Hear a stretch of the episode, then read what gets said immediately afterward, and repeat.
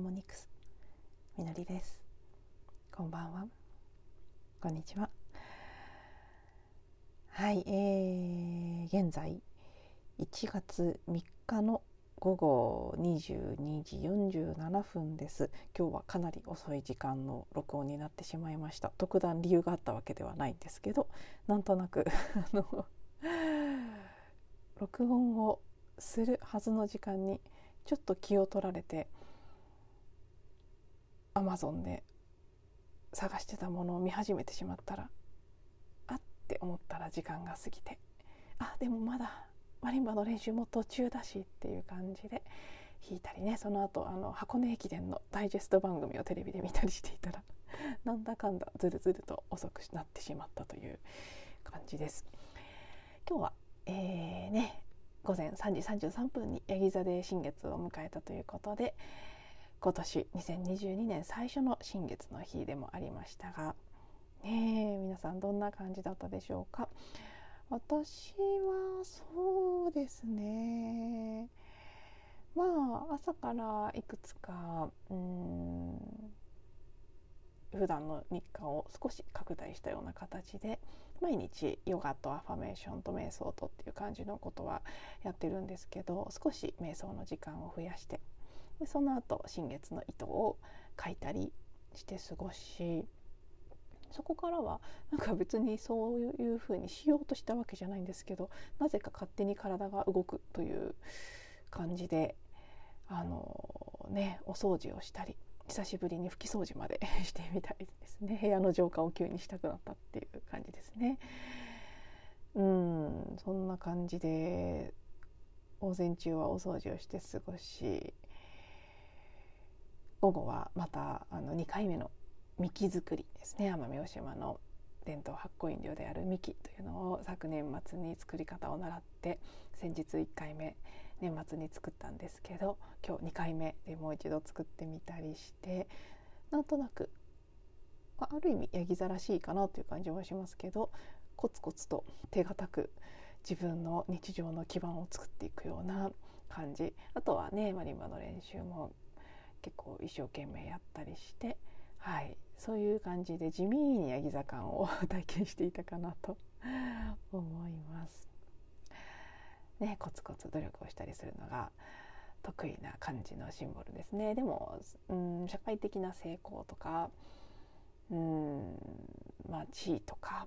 名声みたいなものあとはうんまあお金っていうのが直接関係してくるサインは牡牛座の方が感じは強いと思いますけどでもヤギ座もやっぱりねそうした社会的地位とか名声とかそういった意味が結構あるシンボルなので仕事やお金のことに関する意図をするのにもいいなんていうふうにあちこちに書かれていたりして私も今ちょうどそこら辺テーマとして見えてきているので、うん、自分なりにいろいろ考えてみたり書いてみたりしたというところですね。でもなんかそうですねうーん社会的な成功とか名声といったものもそれはそれでいいとは思うんですけどなんかなんであれあの成功の大きさっていうあんまり意味がないなって今は本当に思っていて大きかろうが小さかろうが本当に自分がするべきことをすることになっていることそのね宇宙の計画インスピレーションの流れの中で本来自分が何にも無理したり努力したり画策したりしない中でやるべきことそれが大きな成功かもしれないしほんのこうささやかな日常の中にある小さな成功かもしれないしそれこそ本当大輪の花を咲かせるね華やかなボタンとかそういう感じの花なのか本当に野に咲く小さな花なのかそれはどちらがいいということは全くなくて自分が本来どちらの存在として生まれてきていて何があるのかということでしかないというふうに今はもう心の底から思っているので一応巷の情報ではそのねなんか大きな成功をつかむみたいな野心的な願い事をするのにもう合いますよとかっていう話があったので自分もそういったことをうーん、まあ、少しこう書いてみたり考えてみたりはしたんですけどしっくりくるような来ないようなというかねそれを否定するってことではないんですけどそうなることになってるんだったらそれもまたありだなっていうぐらいの感じで、まあ、究極本当に大きい小さい関係ないんだよね。ってとにかくただ自分を生きたい。自分本来の命を本来の存在としての自分の人生を生きたいということでしかないということをもういよいよね。腑に落ちてきたので。まあまあそんな一般的な感じのことも意識しつつも同時にそうではない部分にも気がついているっていう風に私はなんとなくねそんな質感でこの「ヤギ座新月の糸」というのをしていました。そして今日はですね同じく今日のタイミングで彗星が「水亀座へ一旦移行していますね。水星は月末に逆行シーズンを迎えるので3週間ぐらいかな。逆行する時期があってその時にもう一度ヤギ座に戻ってくるんですけど一旦ヤギ座を抜けて水亀座に移っています。でですねそう昨日もあの予告していた通り今日は少しだけこの1月から2月頭ぐらいにかけての天体の動きで注目すべきポイントをお話ししようかなと思っているんですが今日のねヤギ座の新月というのがあって次の大きなターニングポイントとなるのが、まあ、間もちょこちょこ細かいとこ見ていけばいろいろありますけどね。でも大きいなと私が感じるのは大きそうだなと 18日ですね。この日あの以前もお伝えしましたけど天体の動きの暦があるんですけどそういう本があるんですけどね。あの天体の動きの日付とかいつどこにいる星がとかそれぞれの星がっていうのが書かれてる本があるんですけど微妙に、あのー、バージョンというかねものによって誤差があるんですね。なので時間帯とか日にちは少しずつずれたりもするんですね。で私が持っている暦では18日に天王星が巡行に転じるというふうに書かれてるんですけど19日というふうに言ってる方もいます。でもまあ本当に誤差の範囲だと思います。で、えー、このねなので18日から19日にかけてのあたりということですね。長らく逆行を続けていた天王星大牛座にいますけど今それが天王星のな、ね、中で逆行から巡行に転じる。その同じ日に北の濃度これは惑星ではありませんけど先生術を見る上では結構重要なうーんまあいろいろね読み方はそれぞれあると思うんですけど目的とかね何か私が学んだ先生術の中では人生の目的を達成するために現実的に具体的にやるべきことなんかをやっていくことを示すっていうふうに言ったりもするんですけど、まあね、そういう感じで惑星ではないにせよ結構重要なあの要素として先生術の中で扱われる北の濃度と呼ばれるものですね。これが同じ日に、えー、お牛座これ天王星が逆行から順行に来る切り替わるのと同じサインであるお牛座に同じ日に入るんです逆行から順行になる日に北の濃度もお牛座に入っていくということで結構ここが重要なんじゃないかというふうに言ってる方もいますね。で北の濃度というのは約18ヶ月間1か所のサインに滞在して、えー、動いていくというねそういうサイクルで動くものなので今まで18ヶ月間双子座にいたんですけどそこから大牛座へ入っていくというねあの後ろ向きに動いていくんですね。なのでそこから18ヶ月間はノースノード北のノードが大牛座に滞在する期間に入るということで何かそこでも一つガラリと質感が変わる部分があるのかなとそして同じ18日ですね、まあ、あの誤差で19日というのもありますけど大体同じで18日に蟹座での満月を迎えます。そしてこの満月のタイミングのチャートの中で、えー、東の地平線アセンダントと呼ばれる位置ですね。あのホロスコープの円の中で左側の水平の線の場所に先日魚座に移行した木星が乗っかってあのその日その満月の時間を迎えるみたいであの東の地平線にあるものっていうのも結構強調されるんですね。なので魚座に移行したばかりの木星が東の地平線にある状態で満月の時間を迎える。でさらにその満月も魚座と同じく水のサイン水のエレメントである蟹座で迎える満月ということで結構ここのタイミングで、あの大きくね魚座木星期のエネルギー感っていうのが流れ込んでくるんじゃないかというふうに見ることもできると思います。なので18日19日付近でね結構ドドドッと何か一回ガラッと雰囲気が変わるタイミングが来る可能性が高いかなというふうに感じますね。なので1月1つの大きなターニングポイントはここにあるかなと思います。そして月末29日に、えー、逆行をしばらく続けていた金星が巡行に切り替わりますその数日前ですね25日ぐらいこれもちょっと誤差ありますけど私が見てる暦では25日に火星がヤギ座に移ってくるんですね。でこの時点で、えー、一旦水亀座に抜けてその後逆行で戻りますよって言った水星もヤギ座に戻っている時期そしてさっき巡行に切り替わりますってお伝えした金星もヤギ座にまだいてそして、まあ、ずっとねもうちょっとゆっくりの動きで動いていく冥王星もヤギ座にいる。この水星金星冥王星がヤギ座に揃っている状態のところに火星がヤギ座に入っていくということでまあここでね金星は巡行に転じるものの結構もう最後の最後の